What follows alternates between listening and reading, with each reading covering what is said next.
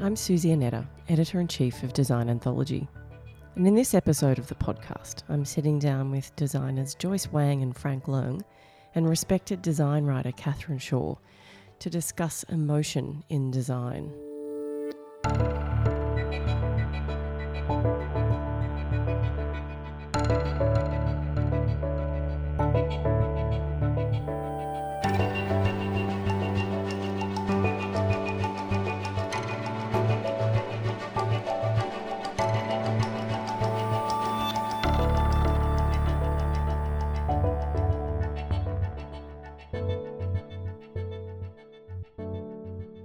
First of all, I want to say a big thank you to the team um, at, at Liberty and Soul and Bayer um, for hosting us and putting together a very beautiful pop up.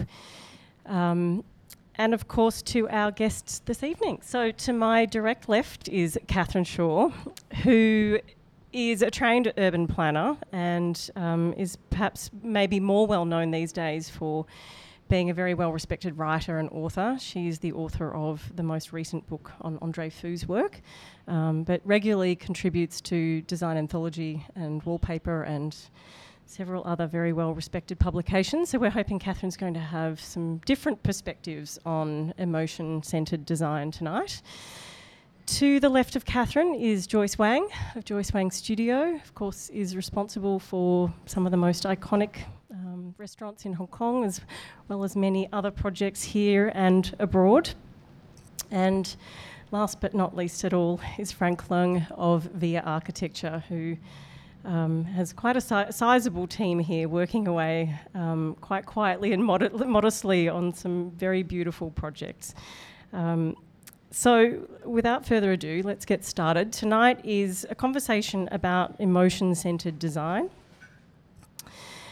And I have a couple of quotes that I would like to read you and, and have you respond to. So, the first is a little long. It's um, a quote out of a book by Sarah Williams Goldhagen. I've just realised my face mask is still on. Sorry. um, the quote is Good design thoughtfully composed, ordering systems and patterns, sensually active materials and textures, deliberately constructed sequences of spaces, create coherent places that have a powerfully positive effect on people. Urban spaces, landscapes, and buildings, even small and modest ones, profoundly influence human lives. They shape our cognitions emotions, and actions, and even powerfully influence our well being. They actually help constitute our very sense of ourselves, our sense of identity.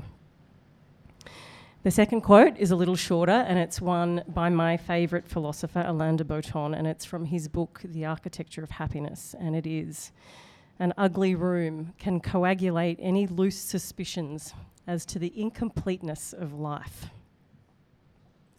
perhaps starting with Catherine, I would. oh, great. no pressure. I would love to have you respond to those. And maybe tell us um, what those quotes make you think, but maybe more importantly, because tonight is about emotion, what do they make you feel? Well, um, I think the, f- the first thing is actually, you know, emotions and design functionality um, you know, this dialogue is nothing new. We've been designing spaces that we like to be in, you know, maybe instinctively in some cases, but I think what these quotes make me start to think is this shift towards more of the emotional understanding is what's happening now. And there's this history of us looking at design in terms of functionality. Um, that's not going to go away. It still has to function and be utilitarian, but it is definitely moving towards a much more sophisticated understanding about how to design um, for emotions, but in a quantitative way, understanding it better. What do you think, Joyce? Um, I think emotive design um, for me goes back to the reason why I even started interior design. Um, it at, at a very young age, I think spaces gave me um, very deep feelings that I wasn't even aware of until after the fact of, of visiting them. Um, and they can be, you know, feelings that you can't really qualify as a child. Um, you know, feeling really humbled in a space, feeling like a million dollars even you're six years old, and, and having a space actually have the power to make you feel that um, is something that got me into, I guess, this industry and, and being passionate about design, materials. Um, so I, I guess I'm glad that it's going in that direction, and I'm, you know, happy that there are more spaces that are responding to that that kind of a brief, um, because with you know this kind of new normal social distancing, you know, Instagram being kind of digitized, um, there is nothing more important than feeling connected emotionally and emotively. So, What would you say, Frank? Okay. Um, I think, um, especially, I, would like to pick up a little bit on the sort of internet age, and that where you we are so often, even through the design process, people are actually browsing through images without having been to certain places, and I think that element, I think in the past few years have really changed a lot of how we design things, but it does not take away from um, like a very small book that I, I, I, read when I was going to school, Michael Benedikt, my professor, um, for an architecture of reality, which speaks a lot about um, the, the connection that you have when you're in that space, in that light, with that sound, and, and all of that. So that quality is something that we uh, place a lot of importance um, in when we're designing, or in terms of architecture and in terms of the spatial arrangement to get the um, people who will use the space to actually connect with the piece of design. So um, that's that's been something that's that's becoming more and more important, especially as the digital age uh, sort of uh, has has come on to to to our daily lives. I think that you've yeah you've raised a really interesting point there. So I, I want to direct this specifically to Joyce and to Frank um, as designers of space. Are you conscious of designing for a particular emotion for the users of those spaces when you're designing them? And is it something that you're conscious of through that process, or do you think it's just sort of a natural outcome um, through the way that you work? Um, we. I've always wanted the spaces that people feel great in. Of course, um, uh, delivering a sense of delight is something that we've always tried to do. But I think when we approach different projects, um, that sense, that emotion, is very tailored for the particular location, a particular sort of group of users um, and the kind of interaction we'd like them to have with the space. Um, so, in the case of, uh, for example, the House of Madison, we've actually conjured up this idea of um, having a pre existing structure that kind of maybe people would feel that there's something that had happened here before, and then also it intervened, it into sort of intersects the space in some convenient and some inconvenient ways where sometimes you have to interact with it, sometimes you help it helps you focus on the experience with you know the the retail. Um, and in other cases, we try to generate a sense of resort. In the case of some of the clubhouses we're doing um, using kind of really horizontal language to slow everything down. So for us, it's really we look at a particular location um, and the group of people who are using it, and then kind of try to sort of adjust what we're trying to have the end product to feel uh, for the people who would engage with the space. What about you, Joyce? Is it a conscious part of the process for you?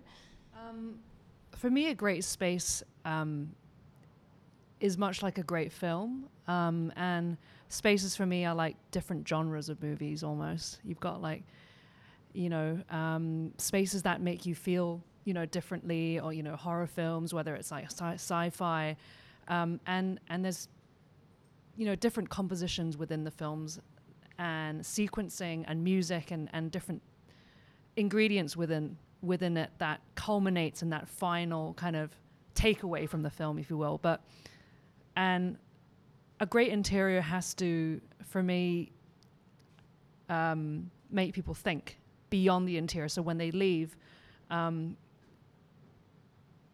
the biggest reward for me is for them to really talk about it or think about it or, you know, go back and realize something different about it, even if it's a very simple and, and modern design. Um, because then I feel you're really taking people on a journey um, beyond the extent of the space itself, um, whether it's through learning, through um, you know feeling great about themselves, or um, learning something new about you know the person near you. Um, and I think, yeah, that that emotion, um, and I think that that comes from a place where my parents have always enjoyed movies and to see them derive so much satisfaction from that, but also not really understand um, the design industry that I, I am in. Um, I find that when my work is able to elicit a sense of emotion or have, get them, you know, talking about it afterwards, that, that gives me a, a, a lot of a lot of joy. Yeah. Do you think that that the fact that they've had some kind of an emotional response to it means that they've connected with it in a deeper level. Do you think that that's what that means?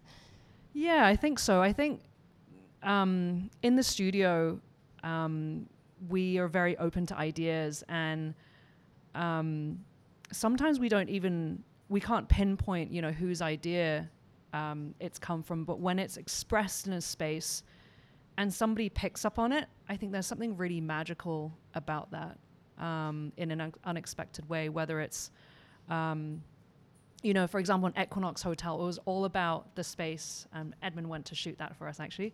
Um, it was all about it being provocative, masculine, um, exhibitionist, um, and and when somebody descends a staircase and runs their hand along, you know, like twisted metal, and it makes them, you know, feel kind of like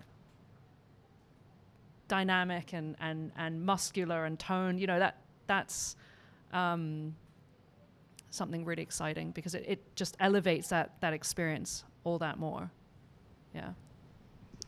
And Catherine, obviously, is a writer and an author, and dare I say, a critic of design. And I mean that in person. the most professional way, not in a critical way, but um, in the best way possible uh, of, of architecture and interiors and products. Are you aware when you're experiencing those spaces and those objects, how, how you're emotionally responding to them? Is it something that you try to incorporate in your work? And, and maybe as a second question, how do you learn how to articulate that? That, that is the key thing, is because the, the language to describe these feelings um, is not very well developed. And it's extremely difficult to, to do this. And I, I, I always say to people, I won't write about a place if I haven't been there, because then I'm just rewriting your press release. I have to walk into the space and go, how do I feel in it? I had, have to, I prefer to walk with the architect through the space. And, and because while he's walking or she's walking through the space, you know, like, you know, the Prada Fondazione, um, you know, Rem Koolhaas down on his hands and knees pointing at some very clever little metal thing that he's done, you know, where you suddenly, he would never talk about that in an email exchange. And it's you walk into a space and you go, oh, and an architect will go, yes, that's what I wanted to do. So I, I think that's, that is something I try and capture but it's extremely difficult because the words are not really developed. And it's interesting because, um, you know, there, there is a whole new body now of research um, in environmental psychology where um, architects are actually working with trained professional psychologists to understand how people feel in spaces. And I'm, I'm doing a lot of reading about that and trying to find a way of taking some of the scientific terminology and use that in a way that expresses how people feel when they're in a space. Because the other thing is, of course, we all feel differently. You know, just because someone has designed a very comfortable um, hotel room doesn't mean that everyone walking in is going to like it because some people want to walk in and have something so crazy brutal you know? That's that's what excites them. That's their m- memory of emotion. So yeah it's it's difficult because like you you said it you're designing for a very specific market so when i go into like a space that you've designed you know i understand that and i'm trying to explain that in words Actually, I'd like to go back to something that you touched on before about us living in a very digital world, and I think that's something that we've all become very um, radically aware of this year, for want of a better word. Uh, and you know, I think this whole the Instagram thing, which you know, I think we all have maybe a love-hate relationship with Instagram, particularly in our industry. Uh, you know, I wonder whether the design of spaces has has almost kind of been left to just how it looks. And I wonder whether the other senses are being left out. And when they aren't left out, I wonder if that is what allows people to emotionally engage with the space. Um, how, what, would you say to that? That, that- that's uh, one of the biggest challenges of what we're dealing with today, I think. and um, so I, would- I'd always go back to this uh, sensation of reality. And again, um, uh, going back to that favorite little book that I talk about, it was dissected into several elements. Something that has to have presence, um, something that has to have a certain significance, you know, functional or relational significance. Um, materiality is very important. And then there's certain things, interestingly, um, uh, pointing out two ideas of emptiness, things that are not there.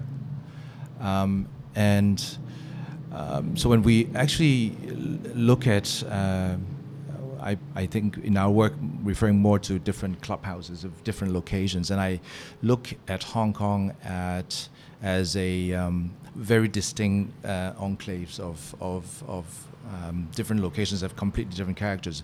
What we're doing in Yuen Long, for example, we would look very much into um, sort of the village courtyard house typology using re- upcycled bricks. I, um, so these things that have uh, both a material dimension and a, and a kind of um, heritage and cultural meaning to them. Um, but of course, interpreting them in, in, in a slightly more modern um, uh, ways of doing things. And because we're both um, or, orchestrating the architectural composition as well as the interiors, we were able to, in that particular instance, break it down into pavilions and surround it in a courtyard, much in the same fashion as you would have done it at, in a traditional courtyard house. Um, these are elements that are, you know, when we look at the renderings of that of that project, and we would try to convey the idea to the client, I, they were excited but I understand full well um, the, the sort of, um, I would say, the power of that project.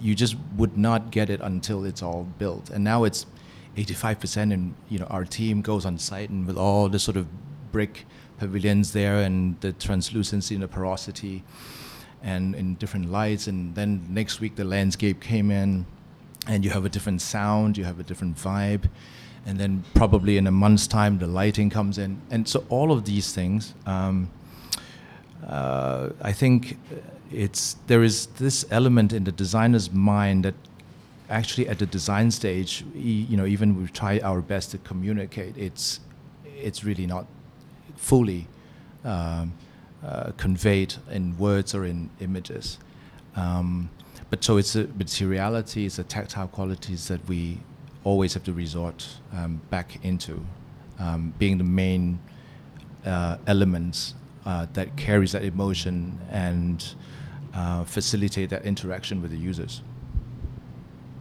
Yeah, I feel like a whole other conversation about renderings could could happen, but maybe not tonight.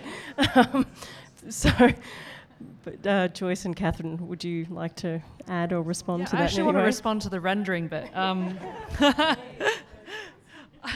Um, I feel like we've benefited as a studio. Um, if I reflect on the renderings that we used to do than the renderings that we do now, actually, very simply of how we represent our work to clients, to um, you know, to to represent what we want the end product to look like. We've actually started designing um, to the vignette of an Instagram image, if you will, and I and I find that to be um, really a pattern in the in the last six months actually within the studio where we're looking at, you know, maybe even from an angle that Edmund would shoot, you know, just just focus on that one little angle. You know, what does that wood grain feel like? How, do, how does the light hit that part of the room? And then once that's right, actually, then the, the rest of the room kind of comes together. But we've not really ever rendered to that scale before and it's always been about oh let's capture as much of the space as possible let's try to like design everything and put everything and make sure everything looks right all together but like when when you know three vignettes within the room come together that's more powerful actually than than seeing the whole thing somehow because um, that's actually how you perceive the world right and and when you're taking an instagram shot it's often you know the food against the, the, the table setting that, that's captured your eye. So from us, you know, from a design perspective, we're almost taking the end and then using that as as a reference point to design from. So that's been a positive, I guess. Trying to be positive about this whole shift. Yeah. I, have to ask something. So um, then, when you're designing a space and in your mind, what is the most important emotional element? Is it lighting or is it textures? I think lighting has to come first. Um, there's no point to have texture when there's no light. Like I always say, like, well, what's the point of designing this when there hasn't, there's no light to actually highlight it or or to do to, to add that dimension within within the space. So I, I actually I, we've we've learned a lot of lessons the hard way where we'll go into space and we've spent a lot of time detailing something, but then nobody appreciates it because we haven't thought about the lighting. And I feel like that's probably one of the biggest disappointments when we've we've realized, oh, you know, should have really cared more about the lighting. Because that, that, doesn't yeah. come across on Instagram and stuff. You you capture a moment, but spaces are different where you know most of them are different if you go in in the morning if you go in in the afternoon i mean if i'm traveling to say go and see a, um, an art museum in china uh, you know they'll take us on the media thing in the morning everything's beautiful i'll always go back in the afternoon and then i'll go back at night because i want to see what it looks like at night and when it's illuminated or as opposed to natural daylight is very different. But then it's interesting. I think actually emotionally, um, lighting is probably the first thing we sense when we go into a space, and it sort of sets the scene before you notice the beautiful detail.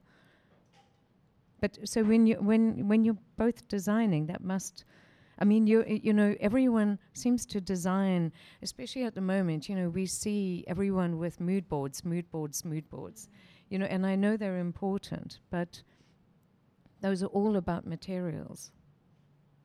And and but you have to already be in a space, and you you've al- I think you already make up your mind if you like a space before you come in and feel the the sofa or the bed or something. Yeah, I remember when we were working on the Roosevelt Hotel in LA, we had compiled an entire material board offsite. And then when we had brought it into the space and saw the materials within that light in that context, none of it worked. It was this revelation of you can't really design out of context. You've got to consider, you know, that microclimate of, you know, how the sunlight hits the room, um, you know, what makes sense within that space. Mm. And I think a lot of it also, maybe to add to what you were saying, is the time of the day that a space will be used. As you say, if something needs to transition from morning to evening, how does it do that? And how does the mood change? How do you feel in that space? Um, but yeah, that sort of also leads on to my next question, which is how do things like colour and texture and materiality play? And, and do you find symbolism in objects and shapes while you're designing? Do you think that that has a part to play in how people emotionally will respond to a space, because you know obviously there is a hundred and well, I was going to say 101 chairs out there, but there are clearly millions more chair designs. So how do you how do you make a decision? I mean, I'm sure that comfort is part of that. I'm, I'm sure that that affects the emotional response of a user in a space. But is the, is there symbolism in objects?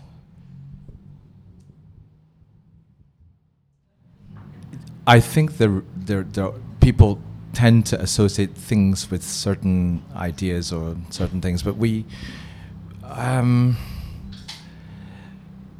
we when we're selecting objects in a space, yes, we would go in in a sense thematic to the space that we're designing. Yes, um, you know, like in the case of kind of this heritage condition, we've asked for collaboration with a, a, a whole host of Hong Kong artisans and craftspeople, uh, from ceramic to some of the specific ma- uh, specifically made furniture pieces or artwork.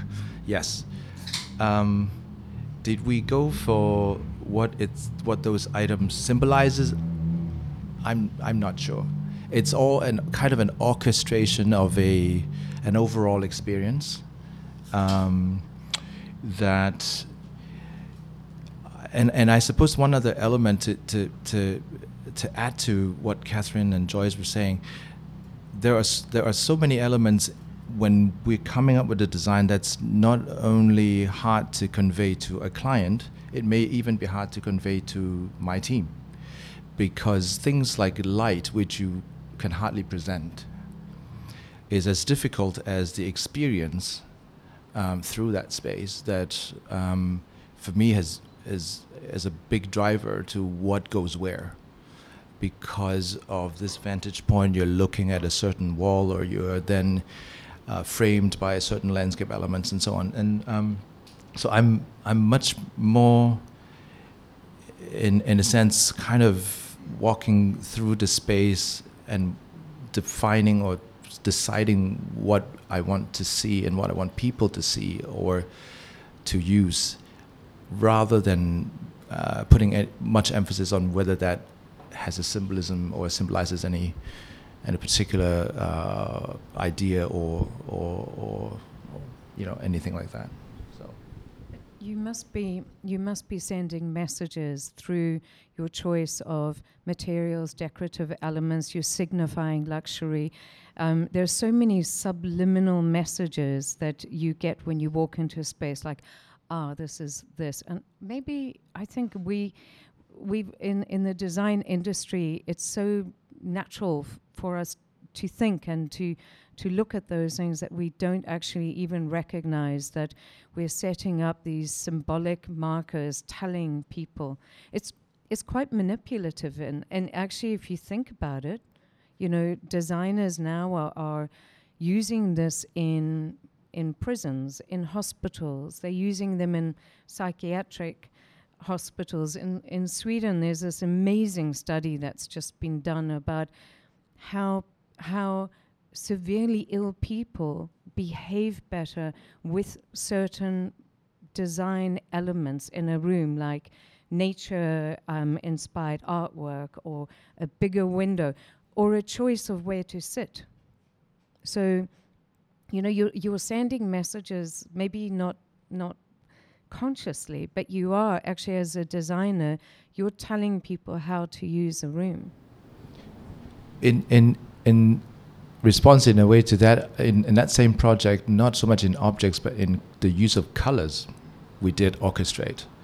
Um, th- there was kind of a um, uh, imagining the space being used throughout the day and associate colors associating with different times of the day. For example the sort of evening spaces uh, we've actually applied darker hues and the blues and the aubergines for instance. Um, um, but not, not, not so much the objects. I mean, I, I, I, I think you're absolutely right. I mean, these objects do trigger different responses in, in, in people's minds and how they do things, yes. Um, uh, but that's something we may become more and more conscious the next time around.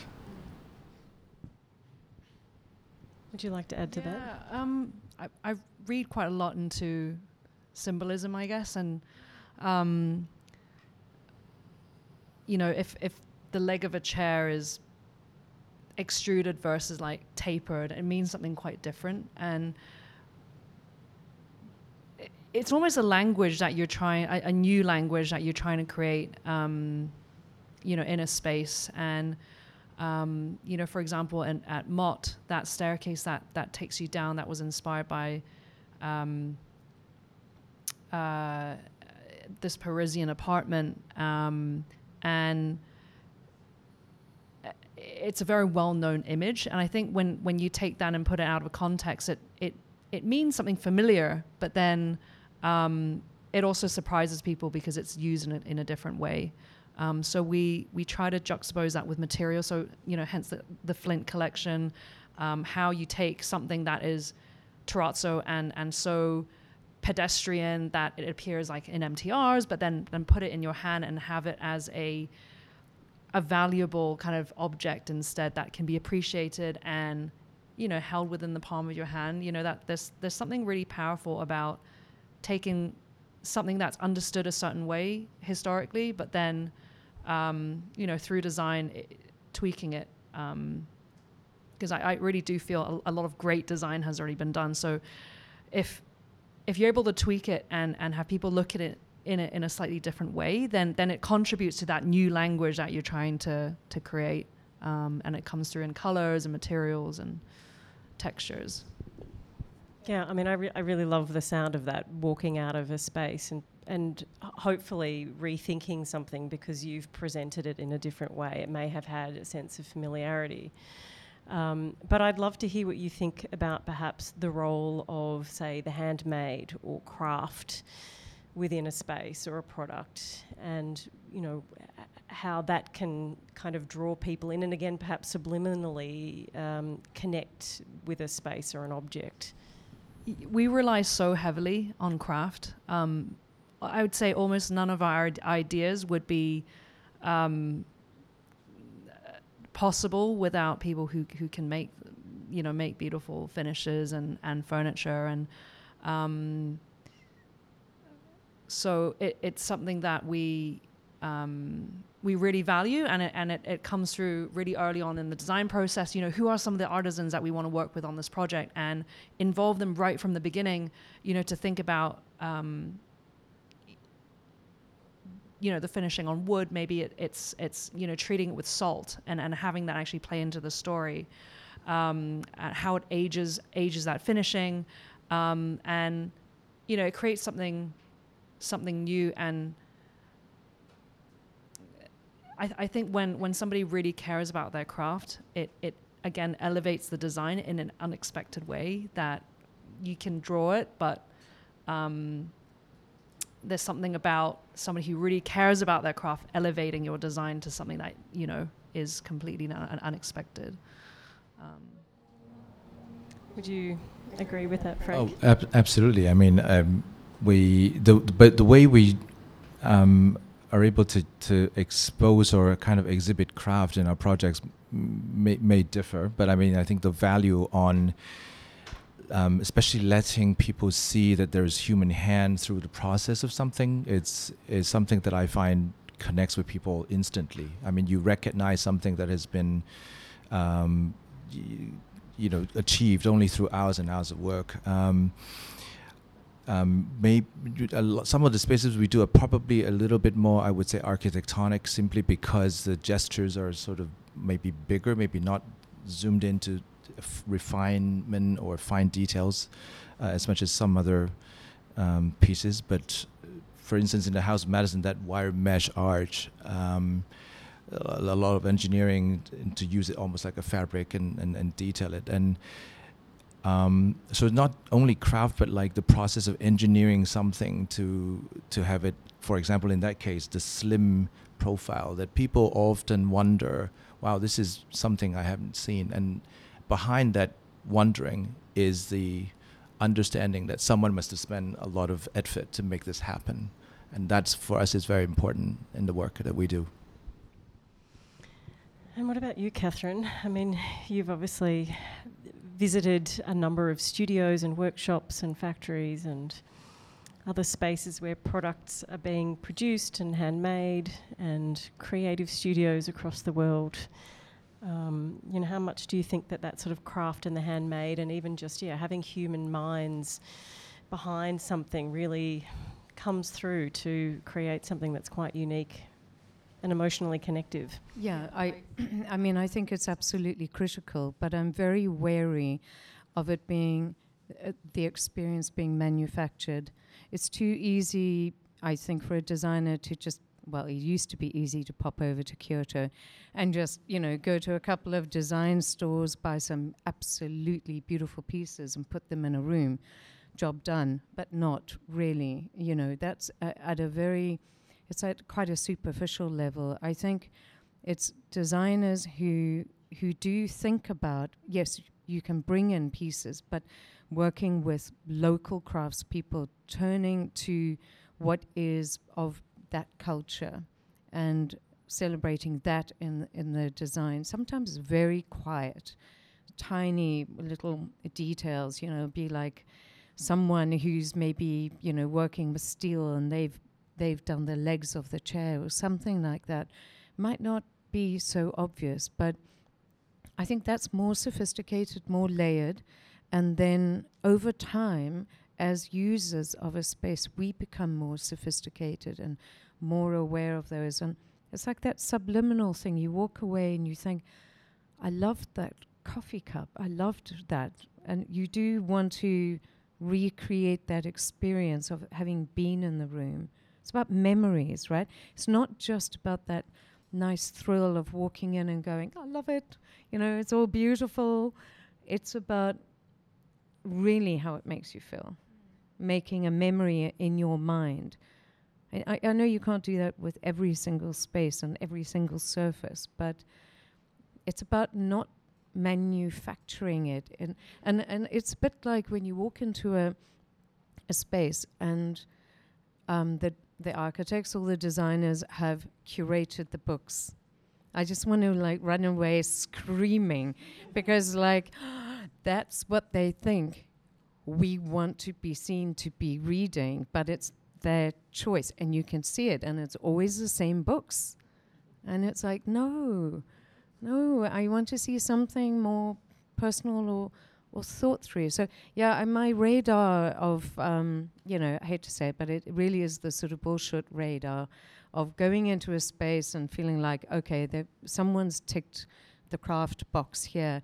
And now on the press release, it's all going to be about curated and, and, and craft. And again, the words are not there to properly express what it's like to work with local people and how they were brought in early on, what they contributed, and why that imbues the space with a different feeling. Yeah.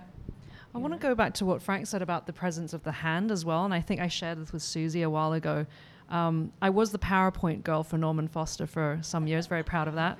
Um, and at the time, it, he requested, um, and th- these are PowerPoints that would, you know, help, hopefully, you know, win win projects of massive scale like airports and things. And um, on a lot of the slides, he would request for the human hand to appear.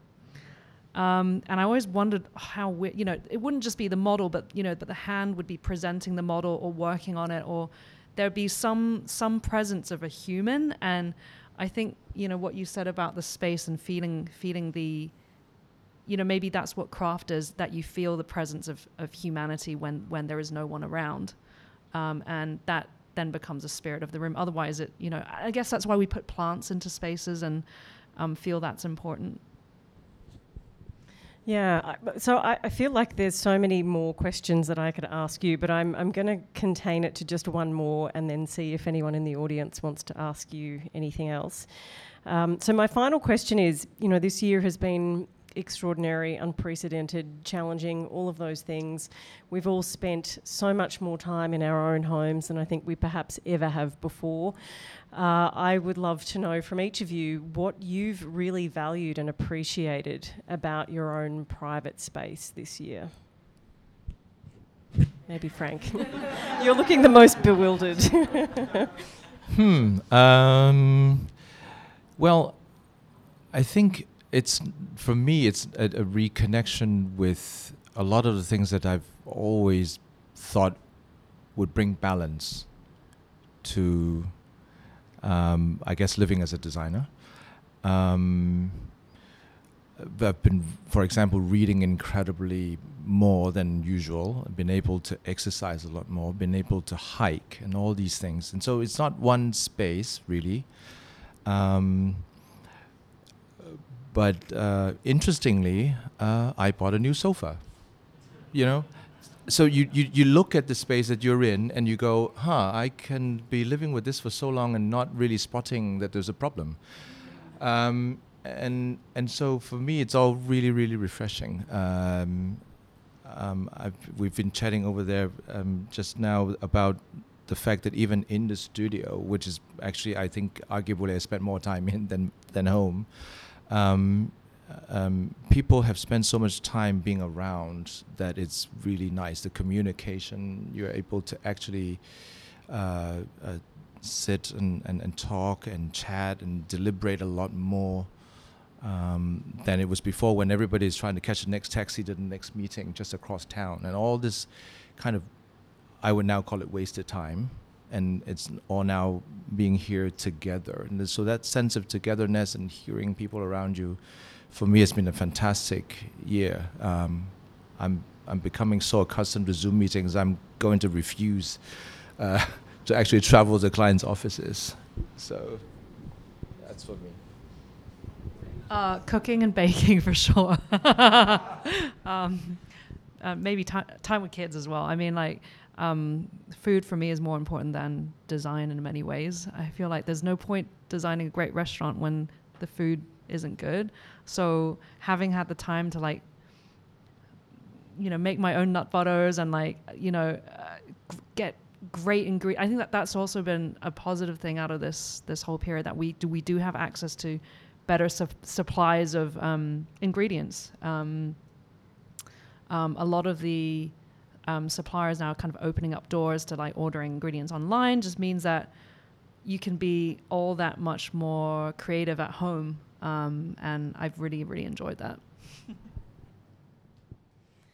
I have not been baking at all.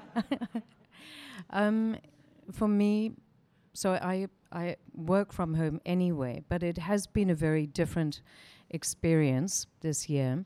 And I found for me, comfort has been absolutely critical. I'm anything in the house that doesn't feel comfortable or make me feel really happy, I'm like, it's a pandemic, we're getting rid of it. it also helps that my husband's been away for six months. So he's coming home to a completely new layout. but I have, I have felt this need to clear, clear stuff like opening cupboards and just going, I, I'm not traveling, I'm not using those things. I, I feel like it's not time f- for to be totally frivolous and and constantly doing stuff. I want to clear and I want it to be comfortable. So if something is 80% but not 100% making me feel like that, it's it's gone. Fair enough. Poor Alistair when he gets home. he doesn't know. Yeah, we won't. We won't tell him. We'll wait till he gets back to hear this. Um, does anyone have any questions for any of our panelists, or for the whole panel, even perhaps? A burning question. uh, what about sound? Is that because I have I haven't hear you talking about sound and uh, uh, talking about materiality, colors, textures, uh, icons. But I think it's very interesting now that, I mean, as you, you say, you mentioned light and how different it is when you, you walk in a space and it evolves with light. But uh, I think, uh, is it something that should be more considered in architecture and interior design? Like the quality of sound in a space or, or the addition of sound in a space. And, and should the architect and designers, interior designer, seize that opportunity now and not leave it as an afterthought? That was my burning question. Very good one. Who wants to tackle that first? I mean I I would interpret that maybe in a couple of ways with with um, you know, one of the masters, Tony Chi, he, he once said designing space for him was about creating rhythm. And I really, um, since he said, I've, I've really related to that. Um, whether it's rhythm and, and it could be materiality and, and people experiences experience spaces like slow spaces and also fast spaces and, and much like you know what kind of rhythm do you want that person to feel? And i think that comes with you know the sound aspect as well um,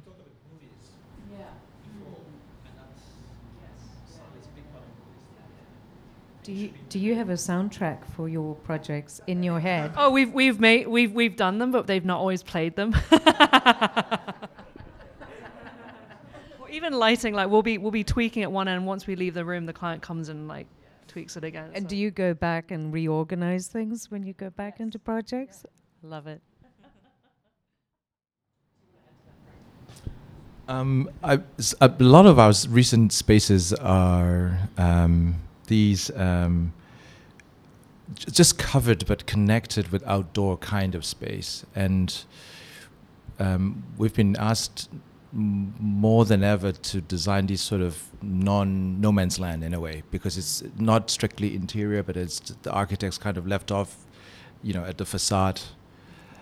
Um, and and that actually gave us a lot of, I would say, um, new insight into sort of literally bringing the outdoors in, and while you're in these spaces, you're actually fully aware that you are actually in the environment and you take that in. And I think that has become in- a very interesting element to, to what we do, and to to the extent where, for example, the, the pavilions project that I mentioned, some of the spaces are, can be sort of fully open up to the elements when it's when it allows. Um, so that for us is an interesting thing that ha- I think it helps you again connect with the environment uh, around you. And then there's acoustics, which is a whole other thing altogether in Hong Kong. Do we have any other questions? No?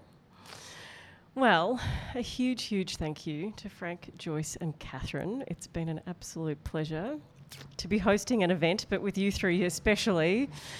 And thank you all for coming, for being such a great audience, and to Kate and um, Ada and, um, and Lois and all of the organisers here. It's, yeah, thank you for hosting.